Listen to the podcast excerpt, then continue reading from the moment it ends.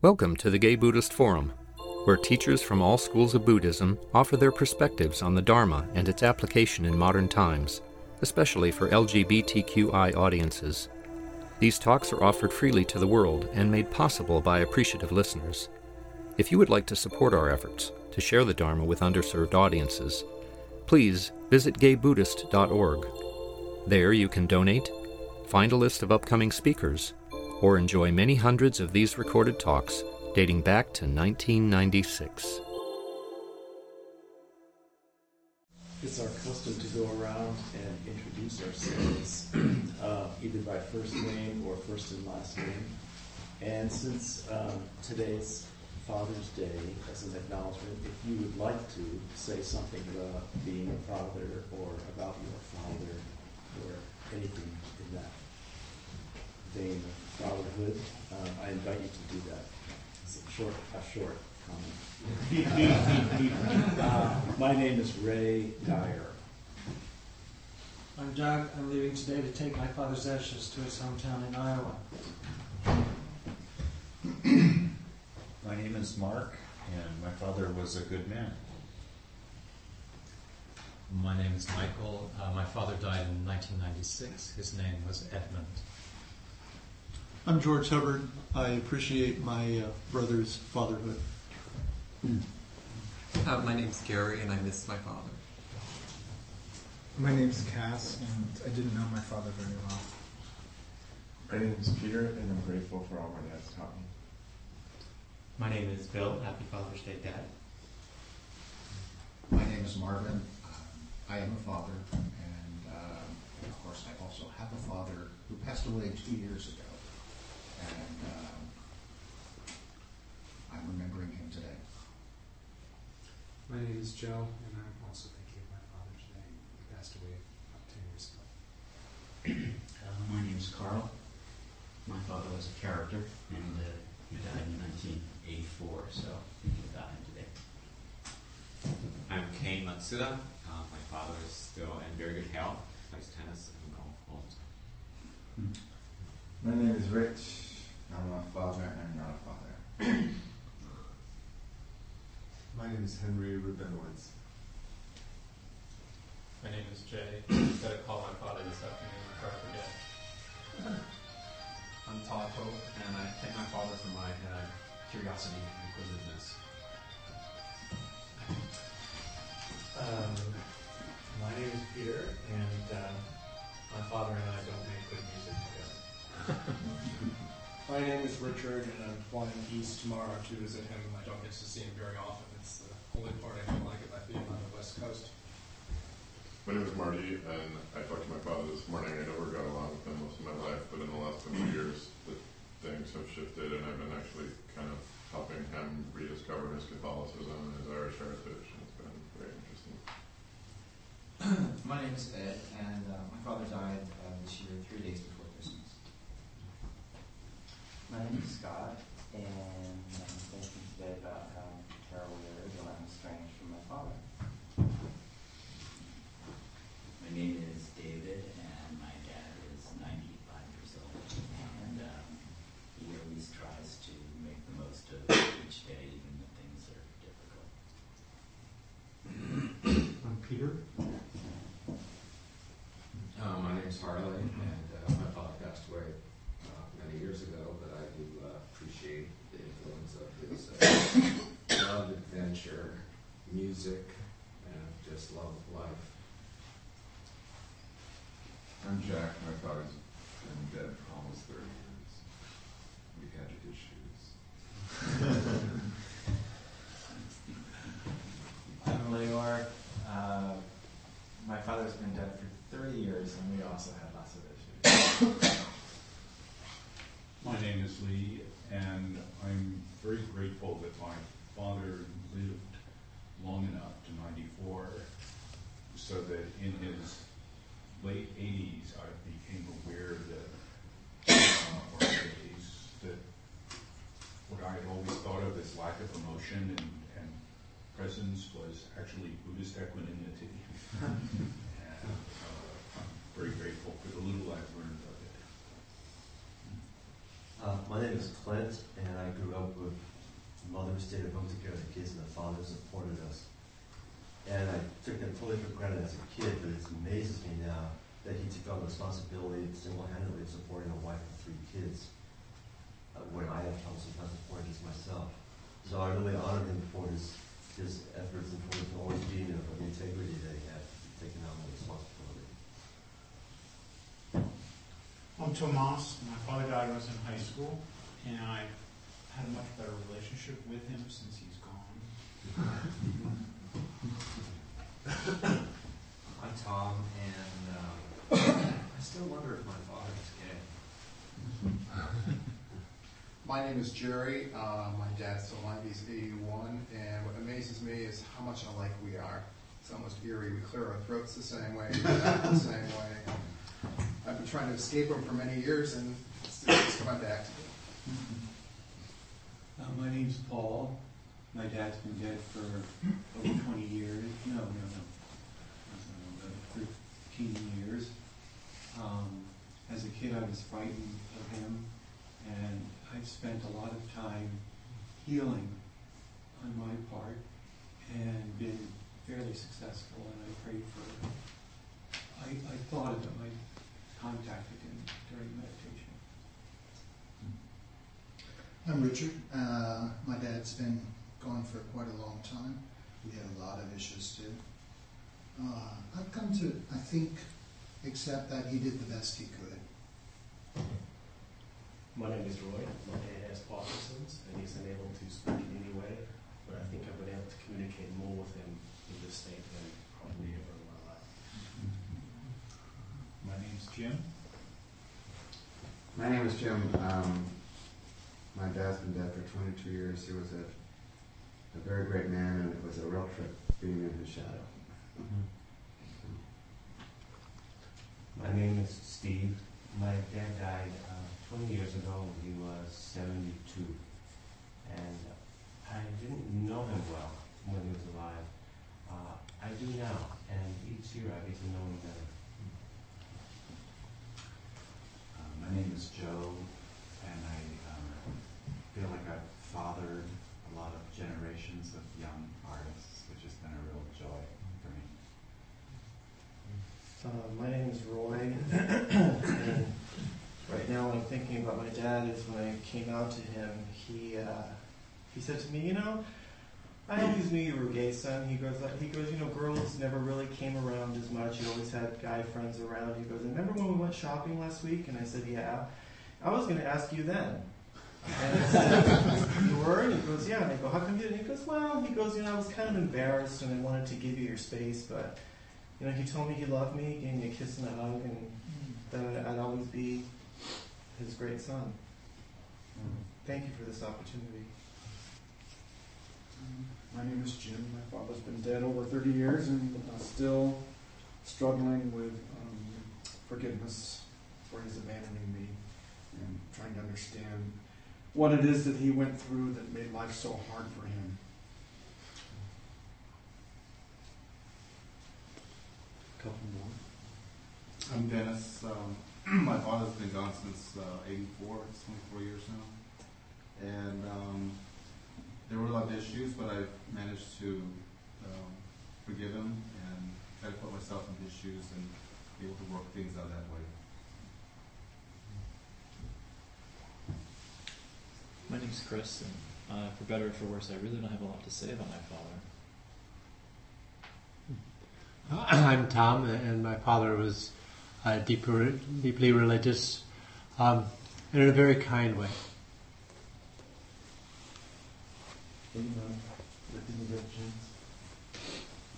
Thank you.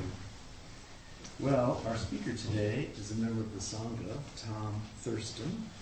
And Tom grew up in a small town in East Tennessee and spent 15 years in a religious order of the Roman Catholic Church called the Christian Brothers. His degrees are in theology. He taught high school religion for six years in the Midwest and then went to Manila in the Philippines to teach theology at the university run by the brothers there. He came to the Bay Area in 1982 to do doctoral studies at Graduate Theological Union in Berkeley, where he completed a PhD and wrote his dissertation on homosexuality and Roman Catholic sexual ethics. During this time, he came out of the closet and left the brothers. He remained an academic at heart. He saw how people who left the religion of their youth often put together a hodgepodge of incomplete ideas that ended up working no better for them than the religion they left behind. he thought he could make the whole process uncomplicated. To address this issue, he wrote a book called The Meaning of Life in Three Easy Steps. Currently, he was looking for an agent for his book. Thank you. Um, I'd like to, to start off, or to talk about a particular uh, part of the book, the, the nature of happiness. But to do that, I'd like to start off with a, a talk like uh, some members of the Sangha have given on how they came to the Dharma. I'd like to do a little twist on that, how I came to the Sangha. Um, as I uh, said, I spent 15 years in a Roman Catholic religious order. I, in the order, there's basically two types of prayer uh, active prayer and, and mental prayer. Active prayer is the, the Mass, the Divine Office, basically any prayer that is either recited or sung. And mental prayer is like meditation. I entered the order in 1970. This was in the period of the renewal of the Catholic Church. And at that time, there was a lot of reaction against a lot of the structures in the church. And we had in, in the order a very structured form of mental prayer, uh, and there was a strong reaction against that. I was not taught that method of mental prayer. I, I learned little bits about it, but people didn't like it because of its rigidity. Um, and they didn't know really what to teach us. We were kind of left on our own. Um, so it's whatever we happened to read, uh, whether it be uh, Teresa of Avila or uh, Thomas Merton or whatever the fashionable retreat this month was. Um, the basic focus of the mental prayer was to develop a, a sense of inner silence and also uh, devotion is very other oriented in contrast to what I, I experienced in Vipassana meditation. There's the God out there. Um, some years later, I was in Oklahoma where I was teaching high school and was uh, involved with a group that was protesting and trying to prevent the building of a nuclear power plant. And my affinity group had a spiritual leader, Jay White Crow. Jay White Crow was a Cherokee medicine man, and he led the group in sweat lodges. So that was my introduction to Native American spirituality. Um, and that had a lot of uh, good common sense uh, characteristics to me. I went from Oklahoma to the Philippines. Uh, in the Philippines, I had an academic interest in uh, folk Catholicism. Uh, folk Catholicism, however, didn't appeal to me personally. Um, what did seem more spiritually serious, uh, there, there's a fairly significant Chinese population in the Philippines, and, and Chinese Buddhism um, did seem more uh, spiritually serious and promising. So when I came back to the United States, to Berkeley, to do doctoral studies, my intention was to do doctoral studies in an area called interreligious dialogue um, and study specifically uh, the Chinese Buddhist traditions. However, I ran afoul of language studies at the time. Uh, it was either past Chinese or past everything else, and I opted for everything else, uh, and ended up doing a degree in in uh, Christian theology and with a dissertation on homosexuality and Roman Catholic sexual ethics. This was perhaps not the most brilliant career move. Uh, um, so after I uh, after uh, finishing the degree, not getting a teach, teaching position in the Catholic University, uh, I in the dissertation I had criticisms of Catholic theology, and the criticisms became sharper and sharper, and found myself outside the Catholic Church uh, and um, exploring. I, I, went to MCC for a while when Jim Mitulski was the pastor. Um, but when Jim left, the pastors uh, who replaced him were more evangelical, and, and this whole uh, Jesus is my imaginary friend thing didn't didn't work for me very well. uh, in the meantime, I, I, was was teaching in a, a great books program uh, for adult undergraduates at St. Mary's College, and one of the books in the curriculum was a, an autobiography of Gandhi, uh, edited by Louis Fischer. And Gandhi called himself a devotee of the truth. He's picking up on the, the bhakti tradition in Hinduism, but devoted to the truth. And that made a great deal of sense for me. And I said, well, yeah, that, that works for me. I was deeply influenced by Gandhi. I was a vegetarian for eight years, inspired by Gandhi. Um, and I, and I still think of myself as a devotee of the truth. Um, I never found a Hindu group that I plugged into. Um, during this period, I did also explore uh, neo-paganism. Uh, neo-paganism is, is great fun. It's, uh, it's Wicca, goddess worship, nature worship, um, and uh, it's very intuitive. I like that. Uh, the the groups I was involved with considered it a revival of the ancient religions of northwestern Europe. Um, but there were those who said, "Oh, you know, we say it's a revival, but actually, we made this all up. Most of it since World War II." And that was a perfectly valid approach to neo-paganism. That it was all made up. It was all psychological, and you could have a psychological explanation for it, and that worked fine. And there was no um, tension between the people who thought of it as revival and people who thought of it as as, as psychological. Um, I did, however, find the neo pagans kind of disorganized and kind of. yeah, actually, this is the reason historically why, or one of the reasons why uh, Christianity prevailed against paganism is because Christianity was hierarchical, monarchical in structure, better organized, uh, and able to uh, oppress the pagans. Um, my ex-lover was Thai, and he inter- introduced me to the Vipassana tradition, and actually the two of us used to come here. Um, after we broke up, I, I, didn't continue coming here. Um, I discontinued my practice. Um, but looking back broadly at my spiritual explorations, um, I saw that there was something in common about the various uh, religious traditions and spiritual traditions. They all diagnose a, a, problem in the human condition, and they all offer a cure.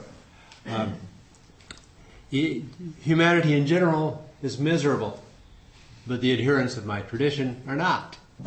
Um, fundamentally, what they all came down to was don't worry, be happy. Uh, yeah, I, wish I had known this before I started my degree program.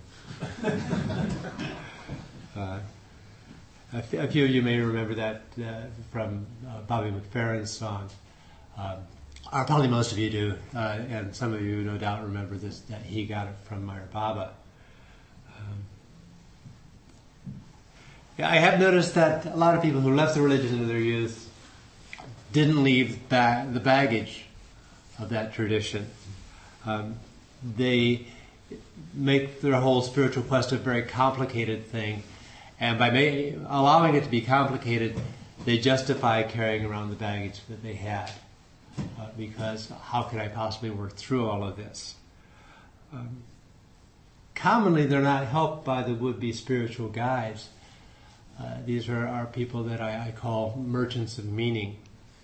Um, merchants of meaning have a vested, vested interest in keeping the whole thing complicated um, so that they can make a living out of guiding people through the maze. Uh, in order to sustain a market for their product, they need to keep it fairly complex and just beyond the grasp of, of their minions. Uh, I didn't think the whole process should be that difficult, so I wrote the book. Um, got about halfway through a draft of the first chapter when it occurred to me that I, I should do some research. uh, the uh, the people who wrote about it, the, the research I did was in a relatively new area called happiness studies.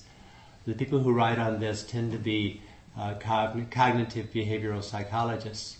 Uh, Tom Moon, who spoke to this group a few weeks ago, is on the therapeutic side of that. Uh, same set of data, same methods. Uh, the therapists focus on fixing problems. The, the um, people who write in happiness studies uh, tend to focus on well, what is right when things are going right. Um, but it is the same area. And as I read these, it occurred to me this sounds a lot like Buddhism. Um, so I thought, well, I should get involved with the Buddhist group again. And, and that's how I came to the Sangha. Um, the three steps, the three steps uh, in uh, to the meaning of life uh, that I write about are relate to the three basic fundamental ways of viewing human experience. First of all, is direct. Um, uh, is emotion direct, unmediated, uninterpreted experience. Uh, the second is interactive. The world acting upon me, my acting upon the world, my acting with other people. Uh, that's the level of ethics. The um, and the Buddhist term for my approach to that would be having compassion. The third is the level of um, intention. Intention, action, evaluation. Uh, meaning is found in on the level of uh, intention and interpretation. And the Buddhist uh, articulation of that would be the Bodhisattva vow, uh, act so as to uh, save all beings from suffering. But the first step is is don't worry, be happy. Um, in order to approach in order to approach happiness, the first thing we need to do is stop worrying. Uh, when we experience stress or threats or danger, a part of our brain, which uh, the parts have long Latin names, but it's basically the reptilian brain, um, tends to take over uh, at, at threats. And it tends to override the parts of the brain that evolved later, the cerebral cortex, because thinking is far too slow. Says, you know, I've been doing this for 200 million years. I'm in charge. Often by the time the thinking brain takes over, the best that it can do is rationalize what it discovers that we've done here. Um, so what do we do about that? Well, we've had speakers that talk about mindfulness and talk about paying attention to when we're about to head down that dark path and, and intervening. Uh, those speakers have spoken rather eloquently about that, so I, will just remind you of that rather than uh, talk about it. Um, worry, I'd like to point out, is not a pathology. Stress is not a pathology. It is a sign, a sign that something negative is going on. Um, it's important to pay attention to the sign to see what it's pointing to and address the problem. Um, it's also important not to let the worry take on a life of its own. Um, negative emotions always tend to overreact. Over, they tend to oversignal because the downside of not noticing a danger is much greater than the downside of uh, getting too strong a signal about a danger. But we can't let those signals take on a life of their own. Um, happiness, joy, pleasure, satisfaction. Um, these, in contrast, alert us, to, alert us to something positive. If we want to have more happiness, we should pay attention to the things that trigger these signs, these signals um, don't want to focus too much on the signal itself. If you're going to go to Healdsburg and you see a, a sign that says Healdsburg 29 miles, you don't get out of the car and rejoice at the sign. The sign is an indication that you're going in the right direction.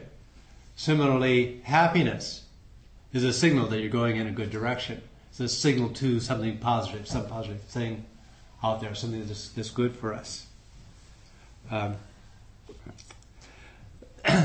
there's are um, at least four different types of happiness um, and organized around four different neurotransmitters, chemicals in the brain that send messages. Um, the, the, the, first one I'd like to talk about is um, the neuro, neurotransmitter is dopamine. Dopamine is a signal of desire. Uh, it um, alerts us that there's something new out there, and it makes that new thing attractive.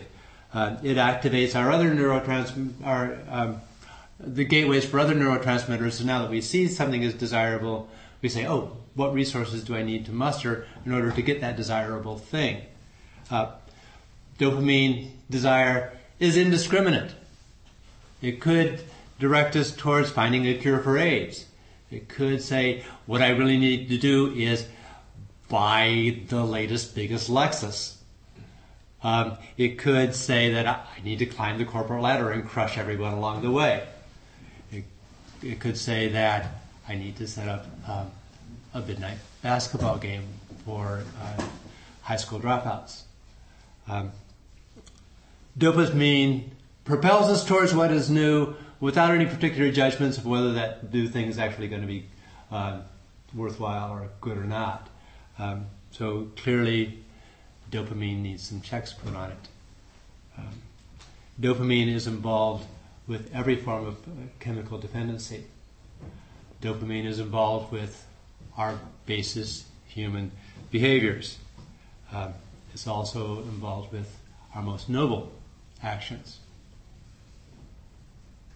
Okay. Second is opioids opioid or dopamine focuses on the future. Opioids say, hey, there's something here in the present that's good. Pay attention to it. Um, opioid, as the name suggests, is a chemical in the brain that has the ability to act like opium. Opium uh, can block pain, block unhappiness, give us a, a dull sense of happiness.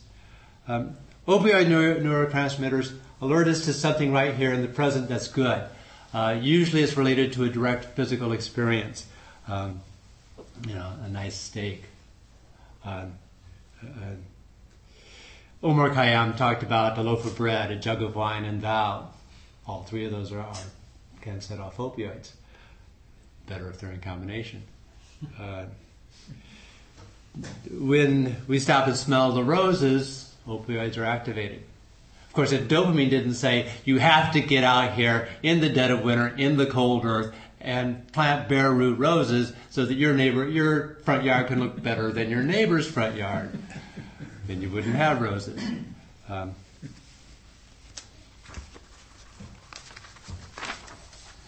dopamine can be ruinously extravagant. A lot of the triggers of opioids are not particularly expensive a nice piece of pie. Some of the opioid triggers are not only free, but directly wellness enhancing, like a brisk walk in the park. Um, okay. opioids, um, pleasure, primarily physical pleasure. Oxytocin. Oxytocin functions both, both as a um, neurotransmitter and a hormone. As a hormone, uh, one of its primary functions is uh, contractions during labor. Um, as a, neurotransmitter, uh, it's, it's, most widely known as, as, functioning during sexual arousal. For women, uh, oxytocin levels rise throughout sexual arousal. In men, the, the hormone that rises during sexual arousal, our neurotransmitter is, is, oxy, is uh, vasopressin, which is related to aggression. Only as we approach climax does vasopressin levels drop and oxytocin level rises. And it stays high through uh, post-coital uh, cuddling. It's been called the cuddle hormone. Oxytocin has the ability to um, increase the, the trust between human beings, to um, lower our worries about the risk of develop, opening up to a relationship. Um, it promotes a general feeling of well-being. It um, it's not just involved with sexual encounters. Oxytocin is involved in any affection, affectionate uh, relationship, anytime we engage in affectionate action. Um, dopamine drives us to discover the next big thing. Oxytocin weakens dopamine's uh, tendency to make us restless, to make us dissatisfied with the present situation. Oxytocin enhances our ability to focus on the current big thing. The fourth is serotonin. While dopamine, opioids, uh, oxytocin all tend to be situation specific, serotonin tends to be more generalized. It uh, focuses on our satisfaction, our general satisfaction with our life situation now. Um, it has a tendency to, uh, our, the ability to reduce our anxieties, to make us appreciate our situation. Uh, we might think that because you know, it's, it's, the fourth in my uh, organization scheme, in the fourth level, related to the fourth level of happiness, it is particularly characteristic of that part of the brain that evolved last, the, the, the developed cerebral cortex, which is only in a few animals, apes, including ourselves, dolphins, whales. This is not the case. Um, oxytocin is, uh, or excuse me, serotonin is produced at the end of the, the spinal cord, the, one of those primitive areas of the brain. Um, even mollusks have serotonin. I have no idea what the emotional life of, of a clam is. Um, you, but apparently, well, you uh, may not be as happy as a clam, you can be happy like a clam. Uh, a, serotonin suppresses negative emotions um, and increases uh, sociability and cooperation. Um, it's not much, so much related to pleasure as it is to general well being. Um, evolution. Um, evolution doesn't demand from us that, from its children, that uh, anything more than that they themselves have children and raise their children to the point where their children can have children. Evolution doesn't demand that we have a nice car. Evolution doesn't demand that we have a good job.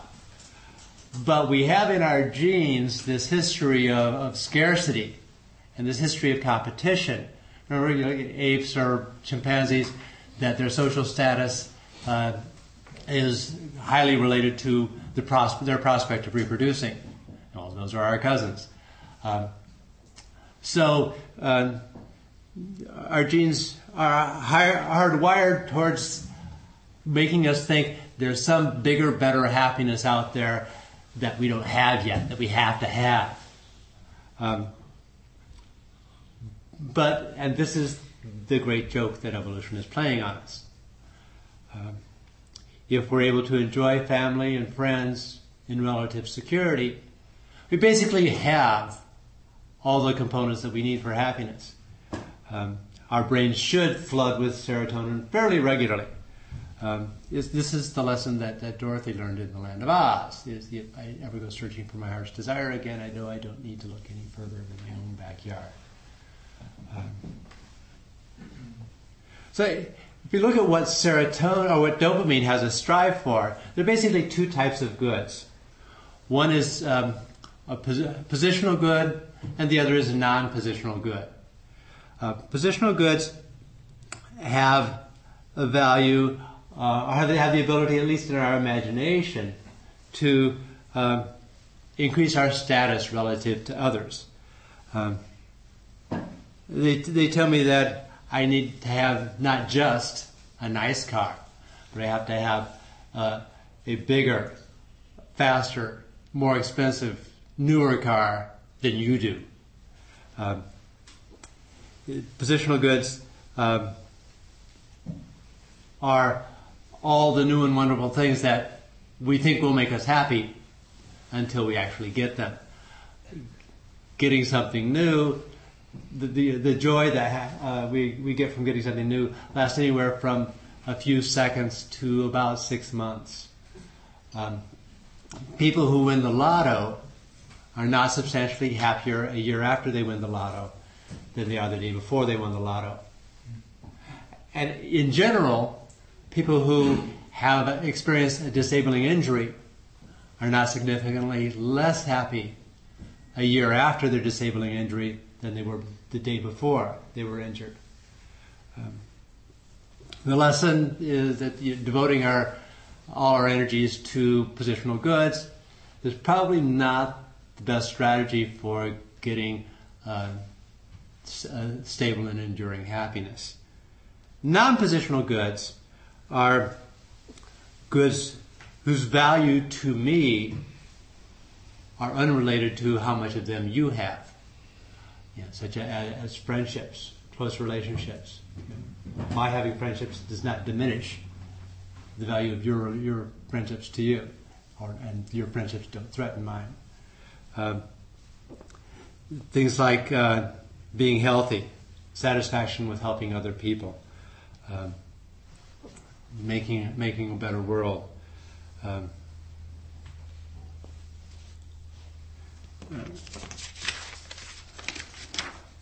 so finally, I'd like to point out that these these four uh, types of happiness uh, desire or striving, uh, pleasure, relationships, satisfaction are not a hierarchy. Um, that a, a deficit in any one of them can crash the other three.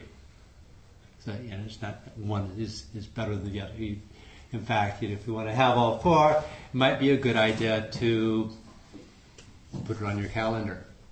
Specifically schedule time for uh, relationships, time to do things that are enjoyable, as well as time to uh, advance and, and, and, and, strive and do, do excellent things. Um, uh, finally, and in every case, happiness is a signal. Um, as soon as the message comes across, the signal is no longer needed. So the signal goes away. This is why happiness and all forms of happiness are, are transient. Once, if any happiness signal stayed around too long, then um, we'd focus too much on it and we wouldn't move on to the next thing that we need to do that's good for us. Um, so uh, this brings us back to how this sounds like Buddhism. This, is the, the fundamental transience of human experience. Um, so, yeah, any any comments or reactions? Yeah. I was curious what your research involved. Um, the books I read mainly were on in happiness studies, largely by, by cognitive psychologists. Um, there, there been some interesting work on, on ethics, and, and they draw a lot from uh, animal behaviorists, like um, uh, van der. Uh, but that's chapter two.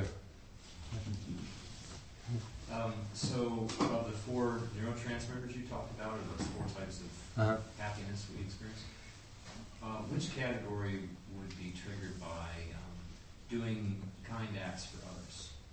You know, feeding the homeless and things like that that would make you feel good. Which one of those is that? You know? Well, you know, I, I would I would say that. Uh, desire is you know, because yeah, I'm involved with, with, with my community and in redevelopment, and you want to achieve.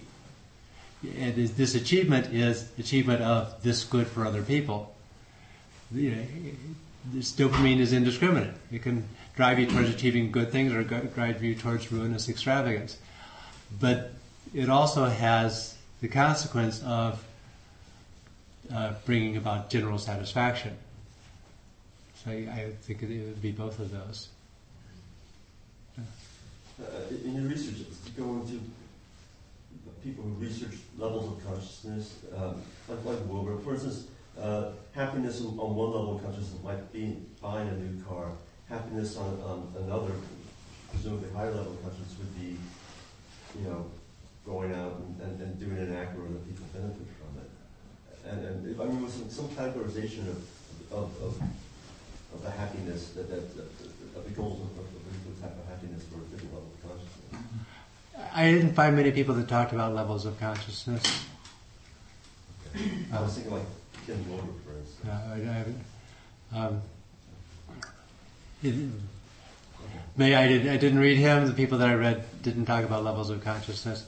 What, one of the things they did did talk about was um, there's a wonderful book called um, "Use Your Mind, Change Your Brain," and it is written by a, a, woman who is a, a, a journalist of science about a group of scientists that work with the Dalai Lama and study brain patterns of people who were serious meditators.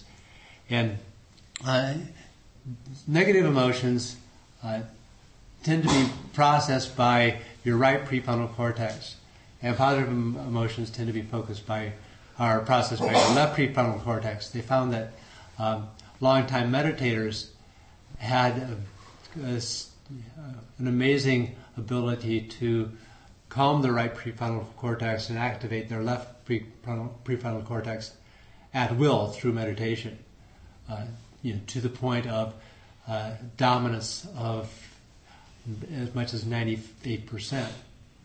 Know, so I, I, don't know if that's levels of consciousness or not, but it is, it is um, mental abilities. To, sort of follow up on that issue, I've, I've wondered about some of the examples that you gave uh, where it isn't the things that aren't relative. Uh, so the research that I, I one of, some of the research I've run across is that uh, unfortunately our happiness, my happiness, to personalize it, is heavily dependent upon comparisons to others. And it strikes me that even in things like health, like there's the the old saying, I felt, felt badly that I had no shoes until I saw a man that had no legs. Or, uh, gee, I feel good, I have several friends. Well, my acquaintance over there has hundreds of friends. Or, I went to the baths and I had good sex with one person, but my friend over there had sex with three trophy men. and so the, the, the piece that, that seems not that doesn't seem like that to me is compassion. And then the other one, which somebody talked about it at the other Buddhist group a while ago, um, is sympathetic joy. And pointing out that sympathetic joy is just not. It, doesn't have to just be the selfless thing. Well, it's good for them, but it's also it gives us more opportunities to experience joy. So I, I wondered how those issues fit into. Yeah, I mean, it's you know, I, I think it has to do with his uh, skillful mental practices. Because I, if I say, uh, oh, that person has more friends than I do, well, it's I can take this as diminishing my status, but I don't have to. So it's um, you know how skillful am I? You know, it's being aware and saying, "Oh, look what I'm doing. I'm making this a status thing when it doesn't have to be."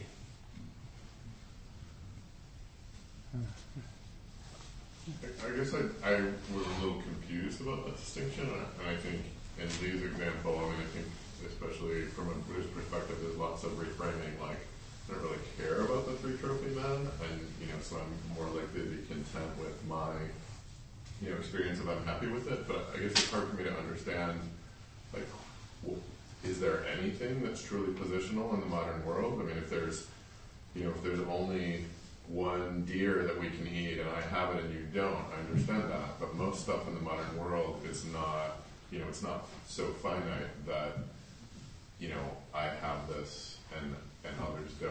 I mean, to me, it seems like there's always framing and it's always yeah, is, and that's um, the point that you know, our genetically we're, we're programmed to think this way, to, to, to make everything positional, and, that in, we're from an evolutionary point of view, uh, almost everybody who is, um, if you want to talk about reproduction, uh, people are not excluded from the opportunity for, for reproducing because of, um, are very many at all are.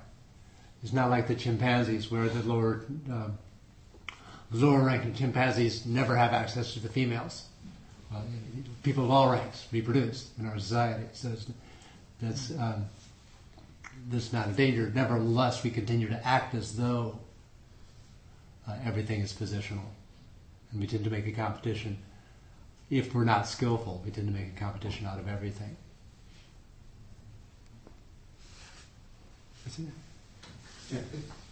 In your experience as a uh, person with a lifelong spiritual calling, do you um, make a distinction between the brain and the Uh, mind? I'm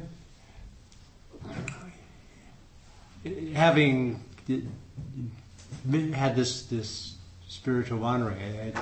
I, um, it, it, made me very. You know, I, I, like to use terms that I know what they mean, mm-hmm. um, because I, have hashed through a lot of stuff, and mm-hmm. And well, actually, the uh, there's John Searle, the philosopher at Berkeley, kind of addresses the issue, issue in a book that he calls The Mind. And he says mind is, um, brain and mind refer to two things from a different perspective. Uh, to use computer language, my brain looks at it from a, a, component's perspective, and mind looks at it as from a, a systems perspective. Uh, so, but they're actually referring to the same thing. I, I find that a helpful explanation. Yeah. Um, I was I was particularly intrigued to to be here today because yes, I believe uh, something of your Catholic background. Uh-huh. And one of the things that has been of uh, interest to me for quite a while is the um, you know um, Catholicism gets bashed in a sense. Huh. And I think I, I, wrote a paper years and years ago, a short one, on the fact that you know people may bash America, but we know there are many saints that come out of America, so to speak, like Martin Luther King. There's a lot of good things about America, but when you look at the president, you know, you might not be happy about America and other countries and some of the things that it's done. I think the Catholic Church in many ways is the same way. We're the church with seven sacraments. We look at the church that has produced some enormously powerful saints. We have deep deep spirituality comes out of the Benedictine tradition and, and, what have you. And it sort of saddens me that, um, you know, Catholicism is so easy to, to, to trash, or even Christianity for that sense. And clearly there are just enormous, there are no parallels to Christianity and Catholicism in terms of spirituality to Buddhism and anything else. Than, than the negative point. So I was particularly interested in maybe hearing you say something uh, more qualitative than just, you know, sort of wholesale, you know, thrashing of the Roman Catholic Church. Particularly in light of the fact that I, I don't know what you would say the percentage of gay men are who are priests. Um, but obviously they are they are genuinely getting something out of their vocations and out of the work that they do, out of their spirituality, out of their commitment, out of their work. You know, talk about the church of faith, hope, and charity, faith, and love. You know, God is everywhere. There's a lot of very powerful Uh, components of Catholicism that has enriched people. And if you ever work with children, you know how important it is to try to build structure so that they can learn some sense of commitment, some sense of faith, hope, and love. So I'm just wondering, with, with your Catholic background and understanding, you know, as, as, as gay men, I mean, you know, who have been hurt by, you know, Catholicism, no less than, you know, the Halloween letter by the person who's now the Pope. You know, so I, I think that we, we, we got ourselves in a, in a, in a problem with just, wholesale trashing uh, that, you know, Christianity and trashing the Catholic Church. And, and, I think that it comes down down to for those of us who have. Um, I no longer think of myself as an ex-Catholic because that defines just you as what you're not. Um, it's it's a matter of, of compassion. You know, in um, the uh, Morrison wrote in, in, in, the Bluest Eye that um, love is no better than the the person who loves. Love is no better than the lover. Um, and the our, our experience of uh, of the church or people, particular people in the church.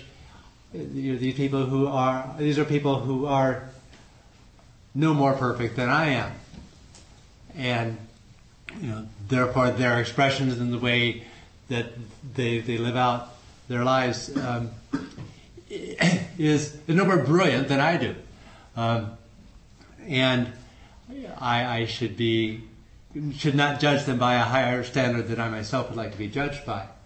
Um, they, it, church, religious institutions tend to be repositories of the wisdom of the ages, also to some extent repositories of the flaws of the ages. A lot of the things you'll find in the church, um, you, you wouldn't have found in the church of 2,000 years ago because you have the, this accumulated tradition. Um, and the, you know, some of the uh, I mean, there is the tradition of of uh, you know, of love of neighbor and how do you work that out. It was the, the church that ended the um, the gladiator fights the, uh, and and shut down the Colosseum, which was a horrid, horrid place.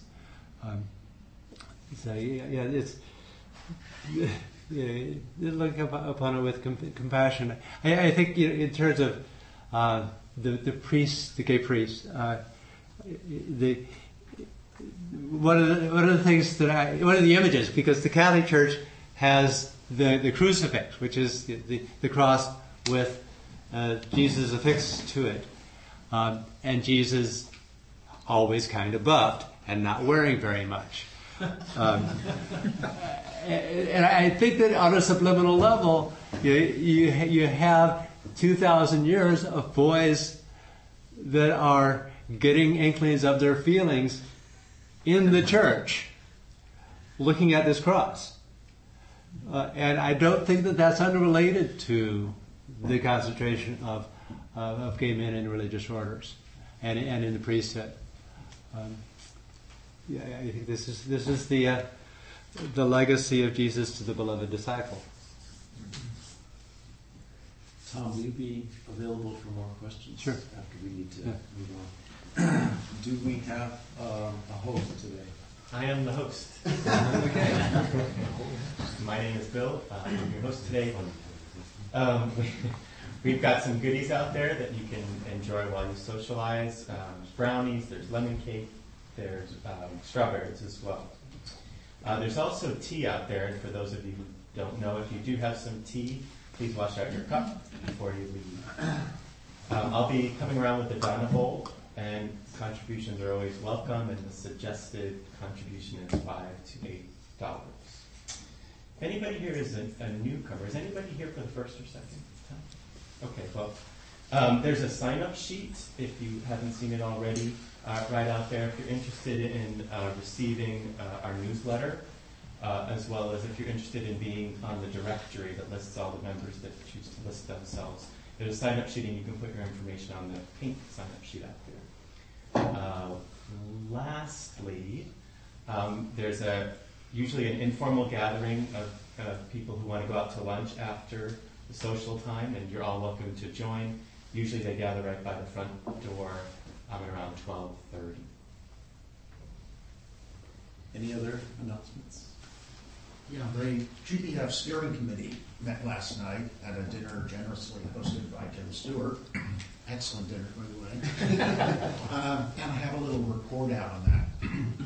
One is, uh, as we reviewed the situation, attendance, as witnessed today, uh, is at record levels, very strong. Um, we're, and we should all gain some satisfaction in that. Uh, we are reaching out into the world through a newly renovated web page, and if any of you haven't viewed that, you should uh, make use of the resources there and recommend it to others. And finally, uh, we do live in a capitalist society, so we looked at income and expenses, and even sanghas have to be conscious of that, and they're in balance, so uh, things are looking good there. Of course, we do have an issue or two that I need to bring to your attention. And the biggest issue, issue uh, pressing on us right now is the publication of our newsletter. Uh, uh, six times a year, we put this newsletter out. Uh, it goes on the web page, so it's available worldwide. But uh, even more importantly, it's a hard copy that we mail out to people that don't have that technology available to them. It's quite a production, actually. Uh, we have a number of people participating in it now. Uh, Michael Landon as the editor, uh, Michael uh, Gabel as the does, the design and layout. We have transcribers of the uh, talks uh, that uh, we have here because often we take the transcription of the talk and include, include it in the um, handout in the in the newsletter. And uh, then we have mailing list people and the newsletter mailing party leader, uh, Jack Bus- Busby. Um, all these people contribute to them. Uh, announcements come in to be put in here. Uh, we're noticing that we really need somebody to pull this all together in a timely way. Uh, so we're looking for a newsletter manager, a newsletter production manager. And in viewing the situation and looking at the crises that we've recently been through over the past couple of issues of this, the steering committee has determined that we really can't issue the next newsletter until we receive a volunteer who will own the newsletter and manage its production. So I'll be in the outer room here during the social hour, looking for at least one man for that job. So please do consider it. Uh, there are many gifted people in the room here who could easily do this job. It's more managerial job. You don't have to have te- technical skills to do this. We're not talking about an editing or a writing or a formatting type thing. Once this person is selected, the steering committee would like to meet with the entire team that does the uh, newsletter so that we can make it streamlined activities and knit the team together as effectively as possible. Now, have, beyond that, that is the main point of the news. But beyond that, um, we do have the renovated website that I've just brought to your attention. Uh, but we also, and we have the webmaster, uh, Joe Kukulka. But uh, it's, it is somewhat of a burden to be the, the webmaster and would very much benefit by having an assistant webmaster, people who could upload things or work with Joe and lower his workload. So the other uh, open position is uh, assistant webmaster. So please contact me if you have web uh, skills, uh, website skills, and could work with Joe in any way that you would like to define. And finally, the third I- I- issue at hand are, is in the area of sound and recordings. Uh, George Hubbard has generously supplied his expertise over a long period of time recording our talks. And then, uh, um, George, you upload them too, I think, to the website? Yeah. And there's a great archive of past talks there. Uh, we need someone to assist George. Uh, a few weeks ago, we missed recording Jim Wilson's talk, uh, you know, a beloved speaker for, for the Sangha here. Uh, so we, want an assistant, uh, an assistant sound engineer or something like that. So any, any of those three that you're interested in, please see me. But the first one, the, the uh, newsletter production manager, is an essential job that we have to get somebody doing before we can issue the next newsletter. Thank you very much. I'm just curious, uh, does anyone feel slightly interested in working on the newsletter? Show of hands if anybody might be interested in working on our next newsletter.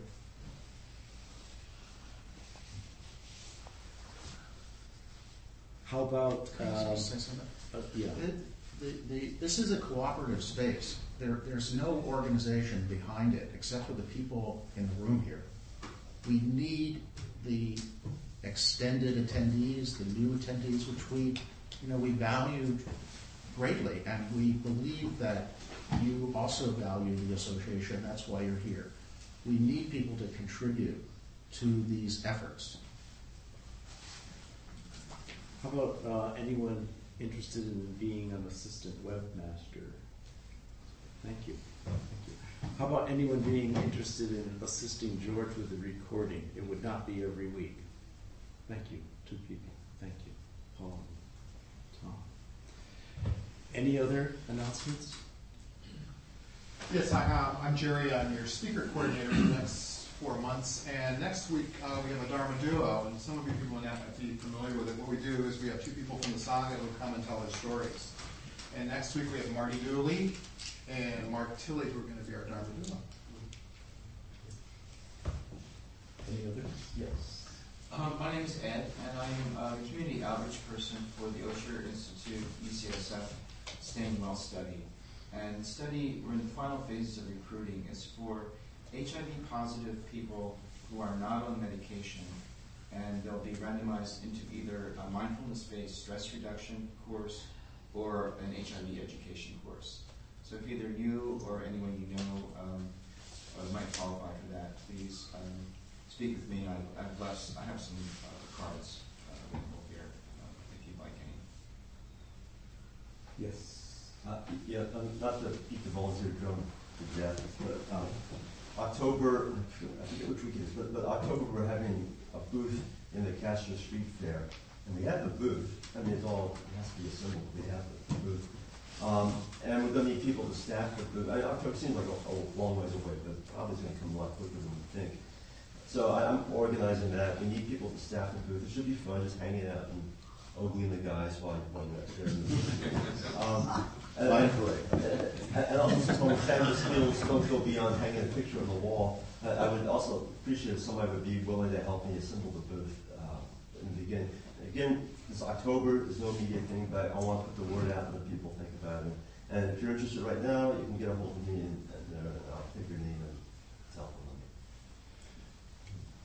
Yes. Uh, just a quick question. If someone chooses to, uh, to consider the man- manager position for the newsletter, who would they contact later on? Would they send an email to someone or who would they contact? Just so folks will know if someone does choose to uh, assist in that capacity.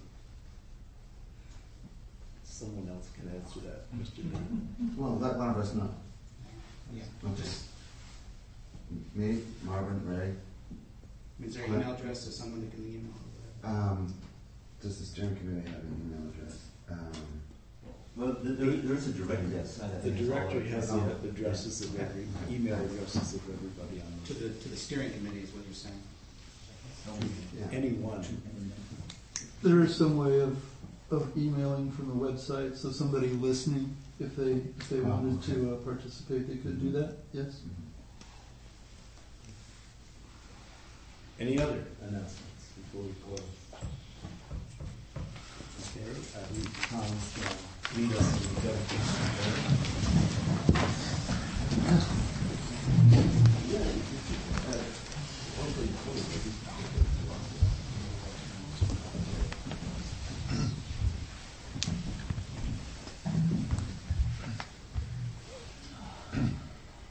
By the power and truth of this practice, may all beings have happiness and the causes of happiness.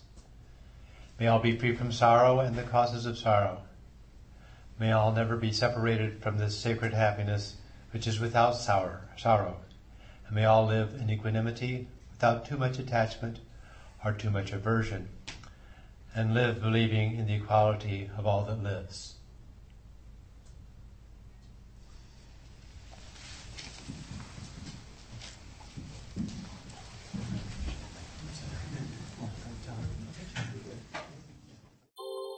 Thank you for listening to the Gay Buddhist Forum.